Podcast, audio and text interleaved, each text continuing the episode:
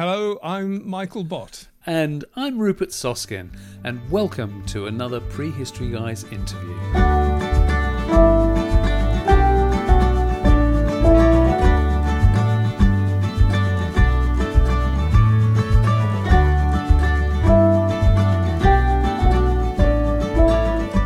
You know what, Rupert? I love archaeology. I think we both love archaeology, don't we? We do.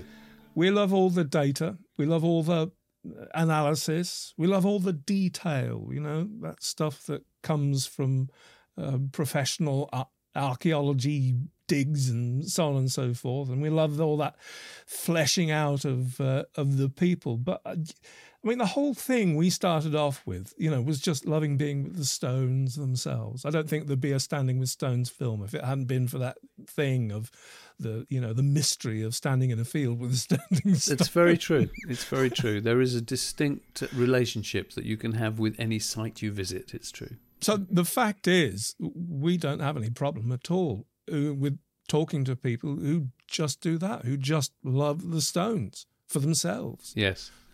It's in fact, do you know what? I think it's actually an important thing, because a lot of the time we're talking to archaeologists who are busy working in the field, as you said, you know, whether it's digging stuff up or laboratory work, we're painstakingly extracting information from all sorts of things. But it is important that we also talk to people who just have that passion and relationship with the sites themselves. It's true. So it is with deep joy, deep pleasure, that we can introduce to you Elizabeth Dale.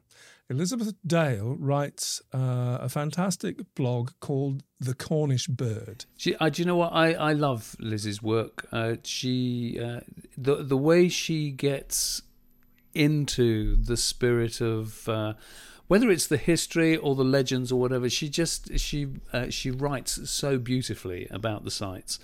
And recommend her blog to anybody. She started doing podcasts as well, and so it's a treat to get her on. She can trace her family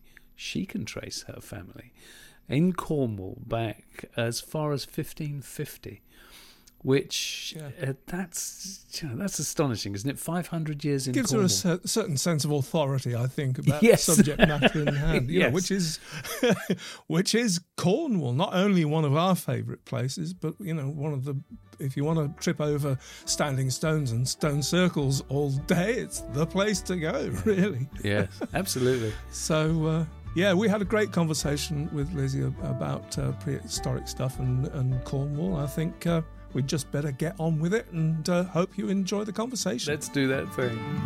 So, Elizabeth Dale, Cornish Bird, welcome. Hello. To the Prehistory Guys podcast. How's life in Cornwall this moment? Hello. It's very nice, thank you, and thank you so much for having me. It's a great pleasure. We like what you do. Yeah, yeah. Thank you very much. It's very kind. I think a lot of people. It's very kind. I think a lot of people like what you do as well. I hope so. Yeah, yeah. But your heritage, as it were, in Cornwall goes back quite a long way. Can you say a bit about how far back it goes? Yeah, yeah. It's quite important in Cornwall as well to have those creds. I did some research into my family tree about 10 years ago now, basically because my father was interested. He comes from a farming family, and he just was interested to, you know, he knew his family history back a couple of generations, but he didn't really know where anybody was from, you know, sort of any further back. So I did some research for him, and was able to trace back to 1550, which was made much easier by the fact that farmers don't tend to move anywhere. They're sort of, you know, quite static. They stay in one place, and so we were able to trace them quite easily, actually, back to 1550, where the records then start to dwindle quite significantly, the written records. So you've actually been a farming family for nearly 500 years. Yeah, yeah. There was the odd baker in there. Okay. A couple of generations of bakers, but 90% of them were farming families, and actually down in Penwith, which right. was a happy coincidence for both me and my father, because we both love that area. Mm. And I'd always felt strangely sort of at home there, connected, I don't know.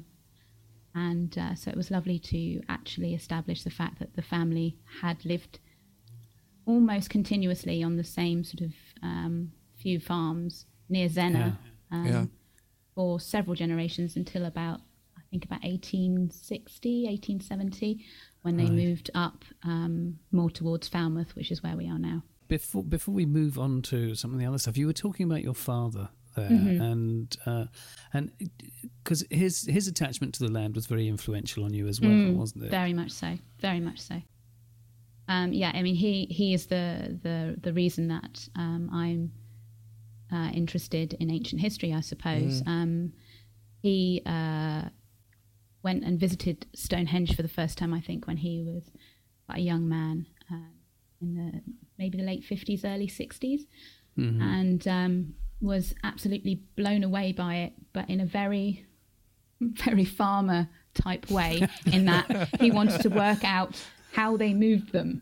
You know, he because he's such a practical person, and he's worked physically his whole life, the idea of how man was able to maneuver those enormous pieces of stone just, you know, befuddled him, started his interest. And then he started looking into, obviously, sites that were closer to home. And, you know, when we were kids, if we ever had any time off, we didn't go, you know, beaching or anywhere like that. We would be taken off in the car with a picnic and up onto Dartmoor, or onto Bodmin Moor, or down onto the Penwith, just looking to find a great big bit of rock that my dad would then measure to see how heavy it was, and try and work out how anybody moved it, you know. And that's, I think, where my interest sprang from, was through him, really. Yeah, but it went a bit further than that, didn't it? It went a bit further than just looking at them. Yes, yeah, you're talking about his own personal standing stone. Yes, yeah. So for the millennium, he decided he wanted to mark it in some kind of way. And so he went round to local quarries looking for the perfect stone. Couldn't be any old stone. It had to be just the right, you know, the right size and the right shape. And he wanted one that had no signs of machine cutting or any kind easy of like spot, drilling in it or anything like that. He wanted a natural piece of stone, and eventually found this enormous rock, to which my mother went, "What do you think you're going to do with that?" And, and of course, what he did do was, you know, dug a big hole on the top of our farm and erected his own standing stone. Which, which how in the order of stone sizes in the whole of Cornwall, where do you reckon your dad's standing stone? It's pretty hefty. We were actually only talking about it a day or two ago, because during lockdown, been very fortunate that I've been able to have the farm to roam around on, and I happened to say to him that I thought like a rabbit would dug a massive hole at the base of his stone, you know, we were just talking about it. And he actually mentioned then that he sunk it too deep. He actually put 4 foot of the stone into the ground. Right. So there's at least... Oh, goodness. There's at least, I would estimate, 8 or 9 foot above ground. That's a lot. And he sunk it, he thinks now, too deep in the ground, because he was like, it could have been higher. But he was worried about it falling over and, you know, squashing someone. Do you know what? I don't doubt that's a conversation that took place in the Neolithic. Exactly. Yeah. I'm pretty sure it did. Almost guaranteed, isn't it? Almost guaranteed. Yeah. Or somebody went and looked at it and went, "Ah, oh, I thought you were going to put it the other way around." So, Lizzie, what got you into writing? Oh, what got me into writing? I don't know. I mean, if you want to go way back, I remember writing short stories when I was at school, when I was quite young, you know, sort of 7 or 8 years old. And I remember I you probably don't want to, not interested in this at all, but I wrote a story about mermaids. I mean, so Cornish, isn't it? I wrote a story about mermaids, and my primary school teacher was obviously impressed with this, and he read it to the rest of the class. And it wasn't as part of any lesson that we were doing. I'd just written it. Mm. And that feeling of having something that you had invented and written read out to other people and held up as being good. Yeah. You know, I always remember that. And whether that's where it sprung from or not, I don't know. But I've always written, but it wasn't until quite recently that I started actually taking it seriously. Mm-hmm. I went back to university when I was 38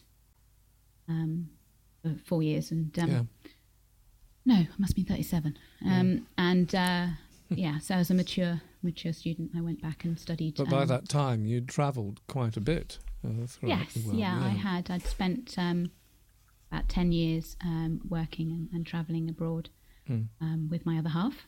Mm. Mm-hmm. And it was a fantastic time for me. I learned an awful lot as a girl who, previous to that, had, bimbled around Cornwall for most of her life until I was like 22. And then I met this chap that I fell in love with, who has ants in his pants to this day, and so we were just constantly travelling and working wherever we could, doing whatever we could. So what was the order of things then? Because you write about Cornwall in the broadest sense. You don't just write about the prehistorical aspects. Yeah, of it. And obviously that's what our listeners are predominantly interested in, but it's still, it's important to note that you're looking at all sorts of aspects of Cornwall, including later history as well. But I'm just trying to join the dots here, because you, in your travels, you visited prehistoric sites in different places. So obviously, that influence of your father in your childhood, that kind of set the bug going for prehistoric things. But particularly when people are travelling to places, all manner of countries in Africa, that actually some of the prehistoric sites are not what people seek out. So many of them are not easy to get to. So it was that, whether it was an accidental thing or a deliberate thing, and how did it feature in your travels? No, it was very much a deliberate thing, because it was something that I was always interested in. I think that I should make it clear that me and my partner, we're not well off, so we would travel in the cheapest ways possible and stay in the cheapest hotels that we could find, eat local food, travel on local transport. And when we visited a country, we didn't visit for a couple of weeks, we would visit for much longer periods of time, as long as we wanted. In a way, we would quite often go somewhere with no firm date of when we were leaving, so we would just explore however much we wanted to.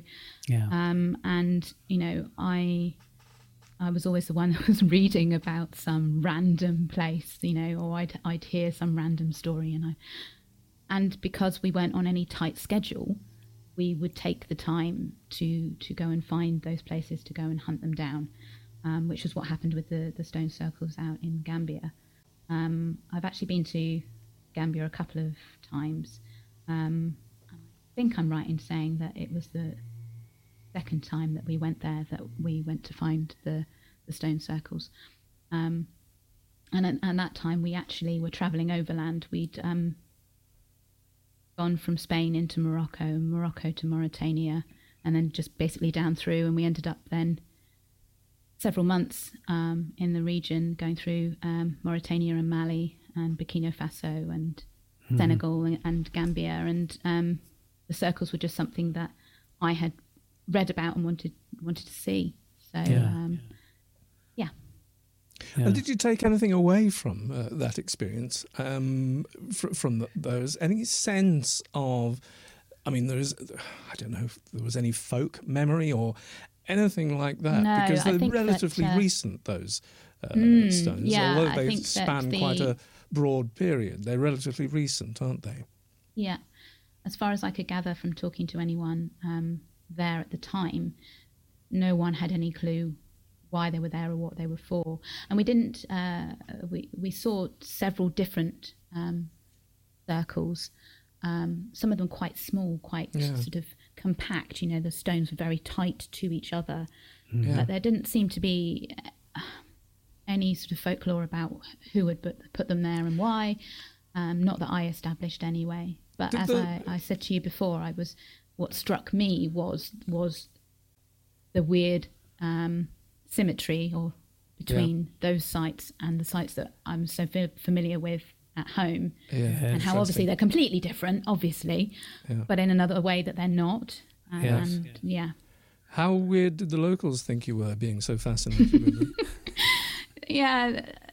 We did get a lot of sort of frowny faces as to, you know, why we were wanting to go and find these things. And on every occasion, we ended up walking, you know, for a long time because, you know, public transport in Africa is, you know, it is what it is. And roads are not great. And so we would just be bumbling through the countryside trying to find these things. But they're well worth it, really well worth it. Yeah. So coming back closer to home then, because one of the comments that you made, that you've written about, was that having travelled so widely, you know, that you found that some of the best stories and the most beautiful sunsets were to be found right back there at home. Yeah. And so, you know, from that, coming back home, what was it that set you off on this, you know, on your blogging mission, really? And because you've travelled now, you know, you've written about a lot of sites, and I know you're not stopping at all. It's a compulsion, you know, now. But tell us a bit about that. You know, what was it? You came home and decided to start writing about Cornish sites, or how did that actually kick off? So I came home, cutting a long story short, I did a lot of different jobs. You can imagine the prospects in Cornwall are quite limited work-wise. I worked doing antique restoration for a couple of years. Wow. And, then I got persuaded by my other half and by a friend of mine who's a photography lecturer to apply for a university degree. And the writing became more serious through that. I'd been writing bits and pieces for like village magazines and things like that, just odds and sods of things that just interested me. Yeah. So it was already there. That was what I wanted to do, but I just didn't quite know how I was going to do that. Mm-hmm. And the blog really stems out of starting the degree. Becoming more familiar with technology, because, you know, that was not my strongest suit. I felt very fish out of water with all these like 20-year-olds. I can tell you a funny story that you might not necessarily include, but I turned up to one of my first journalism lectures with my Nokia phone, and the lecturer actually picked it up in front of the whole class and went, "What is this? You can't be a journalist with this." And I had to go out the next day and get a smartphone. All right then. The blog stemmed out of the university degree and became a platform for me to write about what I wanted to write about, basically. Yeah. So Rupert said before, you write generally about Cornwall, but with a particular. I mean, you've got one menu at the top of your blog page, which is ancient monuments, and which was the first one that you wrote about, Lizzie? I think it was Boscawen-Un. Mm-hmm. I'm pretty sure it was Boscawen-Un. Yeah. That which is a good place to start. One of the first ones I visited as a teenager. Yeah, and always left a big impression on me. Yeah, it was actually. When I met my other half, our first date, let's say, was I took him out on a trip round the Penwith. How he's stuck with me for 20 years, heaven alone knows. But, you know, and that was one of the first places I took him. We went and had a picnic at Boscawen-Un, which looked completely different then in like the year 2000 than it does now. It was much more overgrown. Yeah. Uh-huh. Which there's a group of there's people that look after it now, aren't there? That go every year and take away the hay, the grass, etc. Yeah, so it looks fairly manicured now. But I can only imagine. Gosh, it must have been difficult to find. Back then. It was. There weren't. It seemed to me that there weren't many people back in the day. You know, looking for these places. Obviously, places like Merry Maidens and Lanyon Coit were still. Or were very well known. Yes. Was Boscawen-Un associated with the Druidry back then, yes, or is that? Yeah. Yes, it was. Yeah. Yeah, I remember being told at the time that it was used. It was a used circle because they're an important order, aren't they? In the particular order in Cornwall. I'm not familiar with them. Are you talking about the Druidic order? Yeah. All right. Yes, that centre around Boscawen-Un, I think I do believe. Yeah. I should have looked up that before we started because it's quite an interesting point. Early photographs of Boscawen-Un tend to have quite a lot of druids amongst them. I do remember being told, back in the late 90s, that it was being used. Yeah. But I never sort of got involved in that scene, I suppose. But there was often, and there still is often, little tokens left at the base of the leaning stone. Yeah. Oh, sure. I don't know if anything was there when you guys have visited, but there's often little pebbles and flowers. And I have an impression, I seem to remember, that one of the earliest places that you wrote about was the longest road. There's a track. The oldest. The oldest road. Yeah. Oh, so did I say longest? Yes. No, I meant oldest. Yes. That would be silly. Yeah. Yeah. That is one of my early ones. Yeah. And that happened very coincidentally. It's known as the Giant's Hedge. Hedge. Sorry. Yeah. And I read about it somewhere and, as I often do, on a day off, decided to get in my car and go and see. If I could find it, and I definitely the way you do, and I found on a map, this section of it that I thought that I might be able to access, from the road, or because there was no sort of real public footpath bit that I wanted to see. So I was driving around and trying to find it and this and that and going up and down. You can imagine the very tight little lanes, with the high hedges, and then I'm stopping, getting out of the car, trying to see where I was. And I pulled in to this sort of little lay-by and had my map out. And I had a tap on the window. And so I wound my window down and this real strong Cornish accent. In the middle of nowhere, you think you're alone. You're never alone. Yeah, and this guy, he went, if you're going down here, you're definitely lost.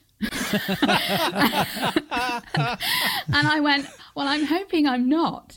And I explained to him what I was looking for. And he actually said he was the farmer that owned the land that, had this section of the roadway on it. And he said, I've farmed here for however many years and no one has ever asked me where this thing is.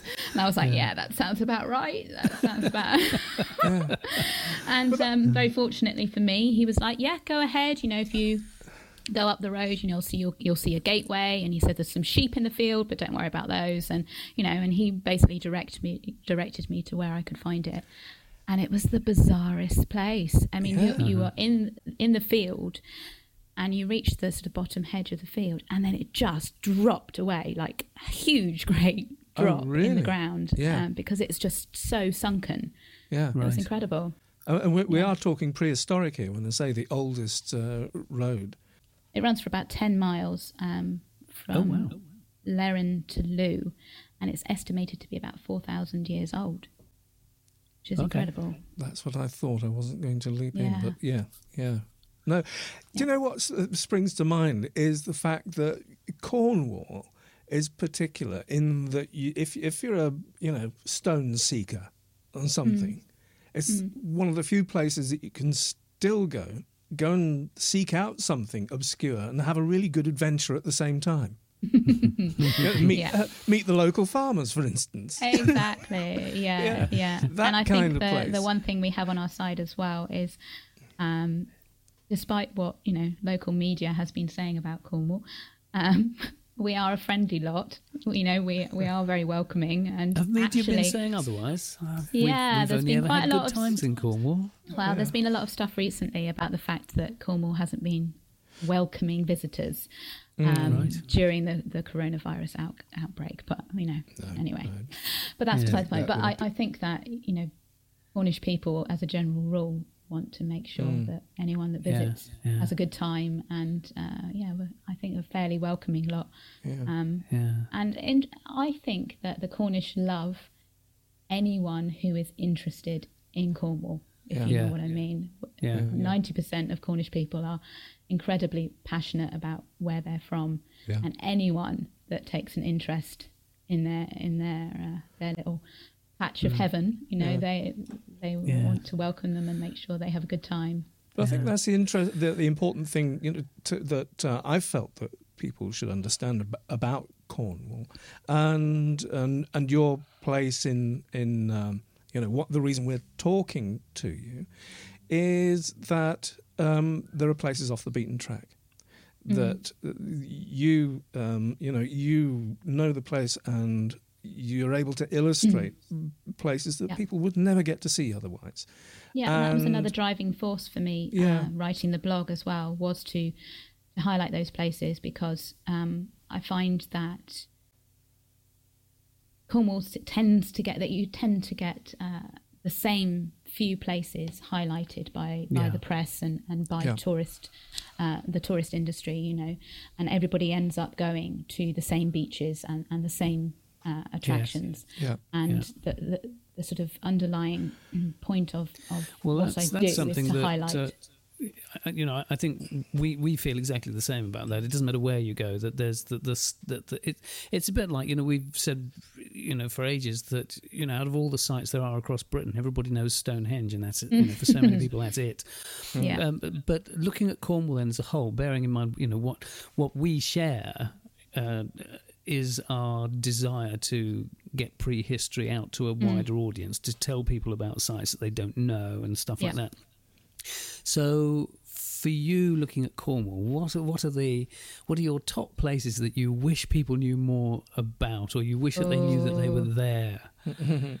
And why? I see. I always get myself into trouble with these things because there are some people that go, "Why are you telling everybody? Stop it!" Yeah.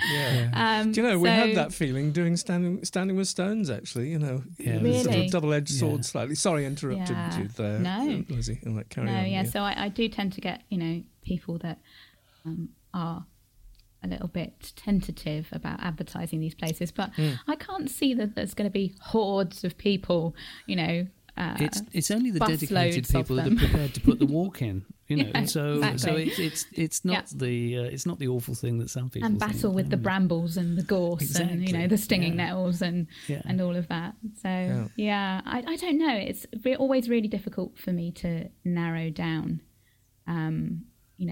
my favourite places to visit. Or but you're going to, aren't you? I will try for you.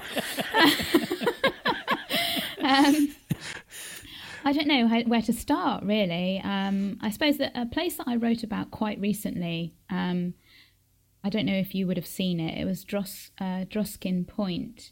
I reshared that post on Twitter this morning because I suddenly thought I really enjoyed that day. And it was back in March, I think, February or March. And again, I was reading something and this popped up as like the oldest mine in Cornwall, and of course I'm like, the what now?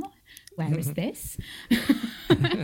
So jump in the car and go and find it. And if you guys haven't read it, it's sort of in a cliff face overhanging the sea near Perranporth, and there's these mining galleries which are basically being cut directly out of the cliff face to get the tin that was close to the surface then. Yeah. And they're thought to be about 2,000 years old, maybe a bit older than that.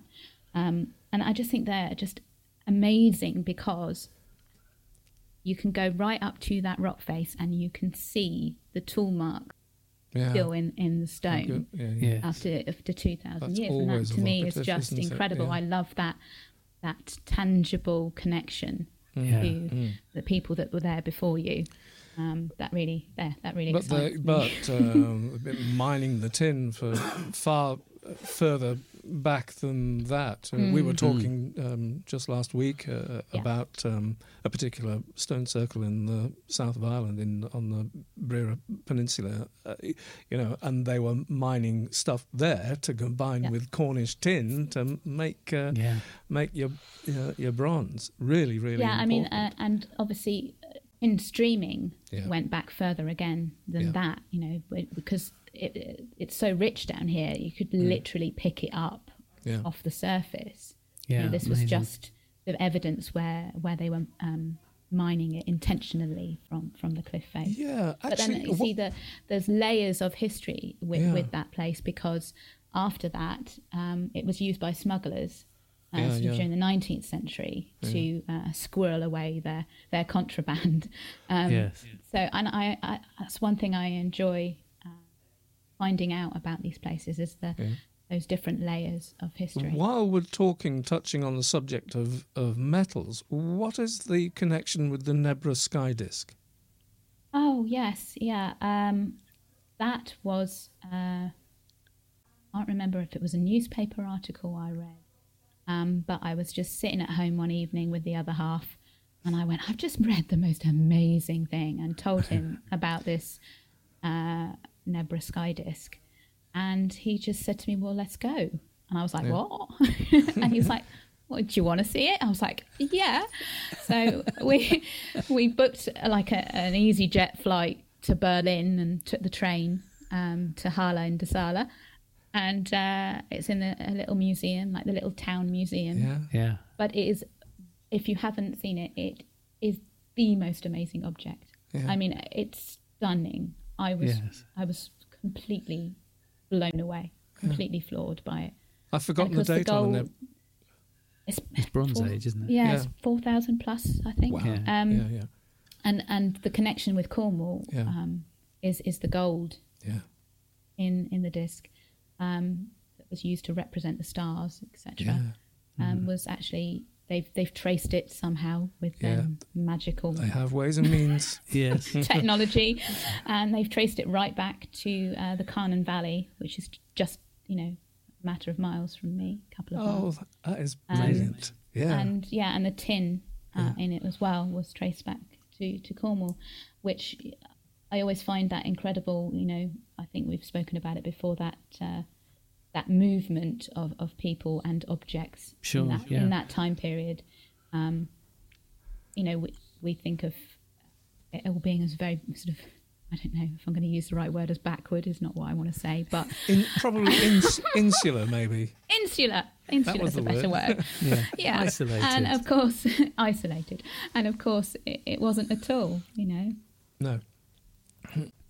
Yeah, it's true. I mean, historically speaking, we know about the wealth of trade that was coming from the Romans coming into Cornwall for minerals. So there's absolutely no question that it extended back, quite a long way prior to that. And it's amazing, actually, when you look at things. I mean, Grimes' graves. Amongst all the flints and what have you, they found a greenstone axe there, beautiful polished greenstone axe that was from Cornwall. Mm. So, clearly Cornwall has been making its mark from a trading and exchange point of view. Cornwall's been making its mark around the British Isles for a very, very, very long time. Yeah. And talking of trading and exchange, that kind of rings a bell for me, because there are more than one double or triple, even triple, stone circles on Bodmin Moor and elsewhere. Yeah. Obviously the hurlers. I mean, I can only think of the triple one of the hurlers, but you know more, Liz. I don't know if triple is debatable. There's a stone circle down on the Penwith Tregasil. Yeah. That I've read somewhere that there could have been. Well, there were definitely two, and there might have been three stone circles there. Yeah. There's more pairs. There's more twin yeah. Stone circle. So there's Emblance on King Arthur's Downs. Yes. There's this twin there. And then there's Leskernick Hill. Mm. Where there's two stone circles and a stone row. Yeah. And I was involved actually about 5 years ago in uncovering the stones at Leskernick, actually. I work with a team of mostly old gentlemen that we call ourselves... I'm sure I don't know what you mean. So yeah, they're the Time Seekers, run by a chap called Roy, and they invited me to join them through a blog post that I wrote, actually, that Roy had read. And so I've been working with them on and off now for about 5 years, I think. And they are a clearance team up on Bodmin Moor. And stones like Leskernick, all the stones are recumbent. So... Yeah. And the first time I tried to see Leskernick stone circles, I ended up wandering around the moor for a good 2 hours before giving up and going home, because where they're marked on the old OS map is not quite right, and because they're all recumbent, there's no way of finding them. Yeah. So what we do as a clearance team is we go round and remove the turf from the stones, and it's all done. In cahoots with Cornwall Archaeological Unit and I was going to say English Heritage sort of and Natural England. Natural England give us advice on how to we replace the turf into like the dips in the ground that the cattle make and things like that, just so that all the wildflowers and everything is looked after. Mm. But yeah, we the first job that I did with them was uncovering the two stone circles and the stone row. And the stone row... Yeah. I think I'm right in saying had been sort of lost, really. It had been sort of partially recorded, but then no one really had any record of exactly where it was, and we basically uncovered it. It's really interesting. An amazing site. Leskernick as a whole, there's a book about the site, Stone World, and it's an amazing site because not only have you got the two circles and the stone row, you've also got cairns, and you've got a propped stone, and then you've got numerous hut circles and field enclosures all over. A real complex. And it's interesting because I think the impression so many people get is that the sites are isolated and singular. But it's at sites like that you really get a sense of things going on, of busyness of some sort going on. And a busyness for a very long period of time. Generations and generations of people. No, I think that's something that we should take on board next time we take a longer look at Cornwall, or even come down. Try and emphasise that point. We'll do that. We'll come down and we'll visit you, and you can. I would love that. That would be amazing. Yeah, I would love that. I would be a happy bunny if I could plan a day where all I had to do was take you guys out and entertain you with the strange and wonderful sights of Cornwall. Well, we'll make a point of doing that. You don't know what you've let yourself in for. I have to say that reading your blogs, I mean, it was actually a joy for me because you've written about sites that I have to say I'd never heard of them. Yeah. And one of them in particular, Emblance, which I had not heard of Emblance, and quite intrigued by that because obviously, as you're just saying, albeit not about Emblance, but a lot going on. And one of the things that intrigued me there is that there's a stone there, one of the monoliths, that I haven't seen another stone exactly like that, albeit this is an awful lot shorter. But it's the same overall sort of shape as the stones up on Stennis, and I've never seen that. That's on Orkney, and I've never seen it anywhere else where something looks as if it has so deliberately been chosen because of its shape. Because its angularity. There's a lot of that, I think, on Bodmin Moor. I've had discussions with Roy of the Time Seekers about this before. He has a theory about the stone circles on Bodmin Moor, and I'm fishing for it in my head a little bit, but there are a lot of what he calls tri-stones, so sort of triangular shaped stones. See. And he feels that these stones are particularly positioned facing Rough Tor, so that they are sort of mirroring the shape of that Tor within the circle. Yeah. So I don't know. But it's a theory, yeah. I noted, I think you're talking about some of the hut circles and some of the settlements there. Yeah. Sort of, we come back to this wonderful thing of dating. That they seem to have been dated to the Bronze Age, which kind of makes sense because that's when all the activity probably was going on around extracting tin, etc. I'm just thinking back, Time Team went to Rough Tor and concentrated on the, I think it was the sort of northeast slope. There's a sort of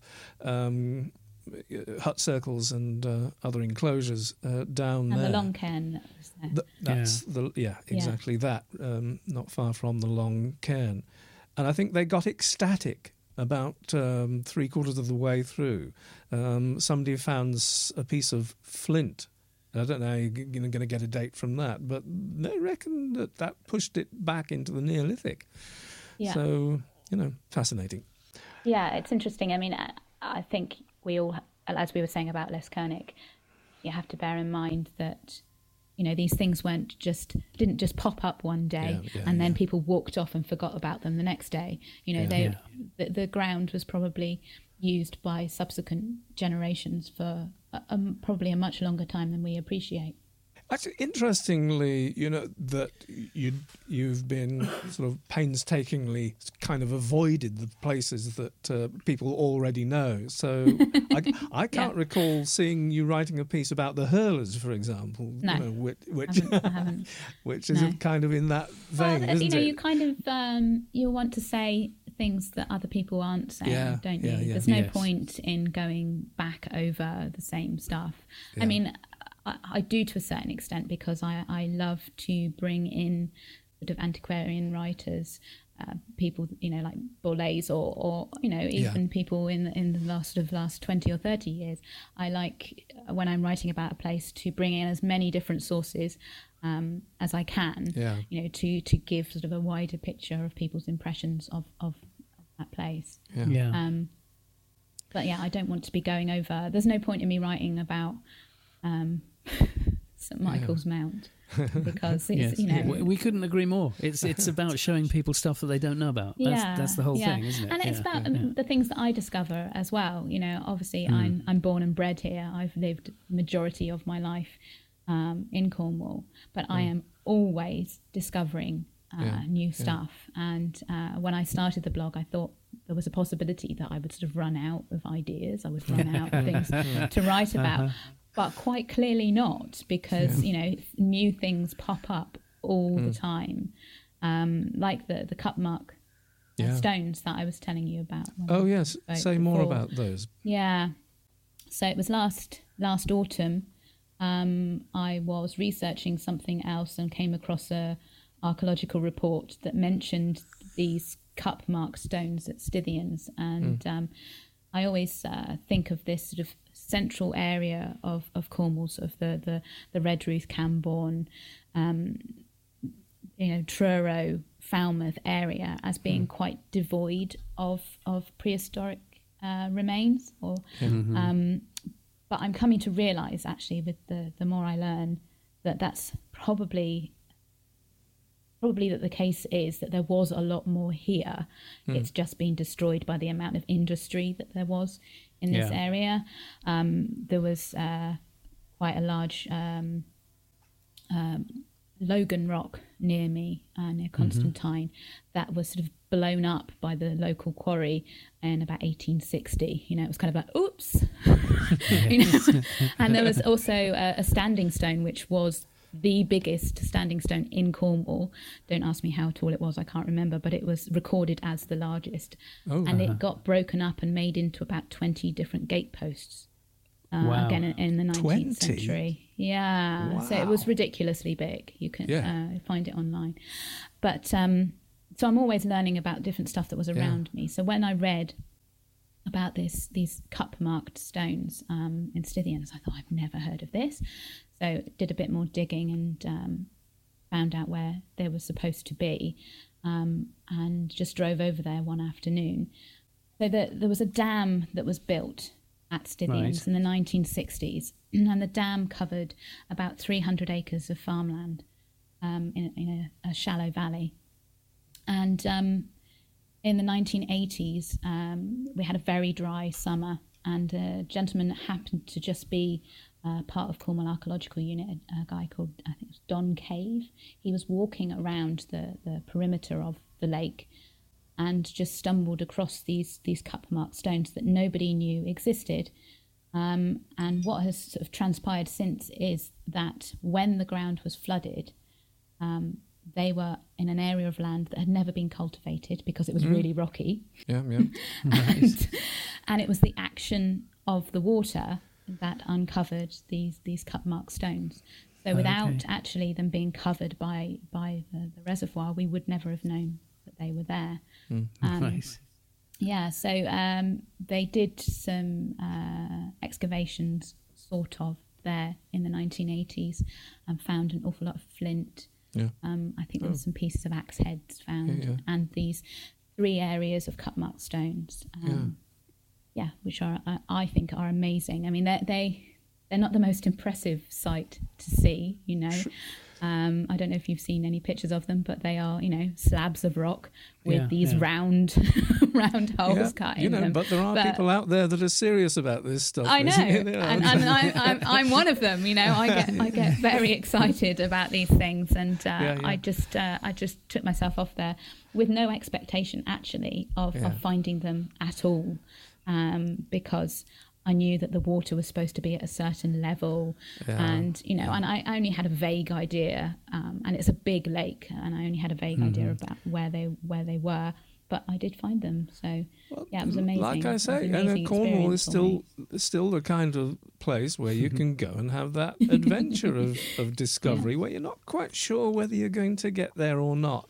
And the pleasure in finding a place that, you know, on the Ordnance Survey map looks a little bit obscure, you know, and you arrive at it. It said 9 stones, and there are not 9 stones. It's something else. You think you're in the wrong place. And you think, oh my goodness, I am lost. No, you're actually in the right place. That's a T-shirt we have worn many a time. For sure. So, no, you can still have that adventure. But you've also got this choice of landscape to do it in. You can do it in the, you know, in the wilds of Bodmin, or you can find yourself struggling through undergrowth and gorse, you know, finding somewhere like Boscawen-Un or one of the other. Or have beautiful views out to sea, like All Barrow. It's just, it's a gorgeous county. It really is. And I think partly because it is, you know, you only go to Cornwall because you want to go to Cornwall. You're not driving through it to go anywhere else. And so it's one of the lovely aspects about many of the sites in Cornwall is that more than anywhere else, you're going to have them to yourself. So you do feel as if you've, you know, even if it's on the map, you know, you feel as if you've discovered something when you walk into these places. It's so evocative and. And I would suggest that people come out of season as well. I know that there's a huge risk in that because in Cornwall we do like the rain. I mean, we go in for all kinds of rain. But out of season, especially sort of autumn, early spring, you can still have some really lovely mild weather. And you've still got the longer days and you haven't got the visitor numbers. Clogging up the roads in the same way. And for people that haven't been to Cornwall, there is a particular quality of light down there that gives the landscape a certain, luminescence, shall I say, something like that. It was not too extreme to say. I used to say, actually, that you could sort of drop me down somewhere and I would know that it was a Cornish sky. Yes. Yeah. Yeah. I don't know if that makes sense. Got it. Exactly. Yeah. Yeah. So go on then. What is your favourite site in the whole of the county? Oh, that's just a mean question. Yeah. All right. We can put it another way. I don't know. Is there a site that you find yourself visiting slightly more than anywhere else? Oh, that's an interesting way of putting it. Yeah. You'd have to look at the stats here. Yeah. It depends where I... This is going to sound insane. Depends where I am. No. What I mean by that is it depends whether I'm down west or whether I'm up on Bodmin Moor. And that tends to be... I mean, Bodmin Moor is a good hour's drive for me, but I just love it up there. Mm-hmm. I love the wide open spaces and those big horizons and because I'm a slightly antisocial bugger, I like being on my own and I take a lot of pleasure in that, and picking one, it would be really difficult for me. Well, kind of take that as an answer, actually, because there is a particular quality to Bodmin Moor, and the fact that if you go on to Bodmin Moor, that even if you don't know it, you're probably walking over any number of archaeological and prehistoric remains. The amount of times that I have been walking and just thought, oh my God, there's a hut circle right there. Yes. I mean, they're just... Yeah. They're just everywhere on the moor, and it's the views and such things as the formations on the top of the Tors, the cheese ring, and on top of Rough Tor and the others. They are fascinating. Yeah, they are, and I think that they were in themselves incredibly important to the people that lived in and around them. That they were cheese ring, both cheese ring and Rough Tor had settlements. I'm talking about the Tors as well. Yeah. I'm talking about even the lesser known Tors. One of my favourites is Kilmer Tor, and it's just stunning. I mean, and there's this huge stack of rocks on there as well, very similar to the cheese rings. And I can't imagine anybody living in and around that environment. Yeah. Not looking up at those Tors and thinking, wow, that they must have made such an impression on their daily lives, I think. Yeah, for those that don't know, I mean, they look like stacked, flattish rocks, but in actual fact, they're the results of millions of years of wind erosion on those on that stone. Yay! Yeah.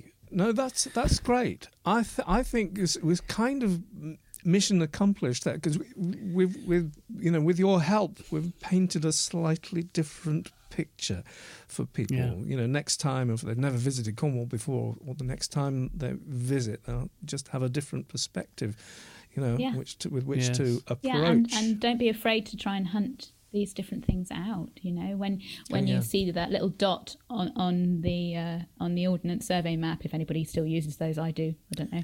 And Absolutely. it says standing stone. Just go and see if you can find it. Why not? Yes. Yeah, absolutely. You're guaranteed a little adventure. Yeah. So what's next for you, Lizzie? What's next for me? I don't know. I mean, more writing, I suppose. I'm gradually, since I graduated, I've been working freelance as a writer, so I write for a local newspaper in my local town, and just write a column for them, and I wrote for a magazine, my Cornwall magazine as well, doing odds and sods all the time for different people. So it's just building on that, I suppose, and the blog is always going to be an integral part. And life, the search think, people do to find your blog is? That's Cornish Bird blog. Cornish Bird, I'm easy to find. Well, we're going to have great delight in pointing people in your direction, because you do write beautifully, and and it's very kind. It's nice to have sites brought to life like that. So and for sure, we should collaborate on something. It would be fun. We will come down. We will. Yes. Yeah, for sure. We are making plans for 2021. So okay. Yeah, because 2020 is going to be a bit of a washout. Yeah. Yes, plans are up in the air for this year. Plans for next year will be a bit more fun. Yeah. So, well, thank you so much, Lizzie. It's been a joy talking to you, and thank you. Look forward to new writings that you do, and and we will keep in touch, and we will see you next year. Yes, I hope so. Thank you very much, guys. Thank you for having me. It's been great fun. It's a pleasure. Deep pleasure. Thank you. Listeners, thank you for listening. Hope you enjoyed that. See you next time. Bye-bye. See you next time, folks. Bye. Thank you for watching this Prehistory Guys show. There's loads more to watch, and you can get to some of it on this playlist here. If you'd like to receive updates about when we publish new content, hit the subscribe button, and you can unlock even more content by becoming a Patreon supporter. Hit this button here to find out more about that. See you soon.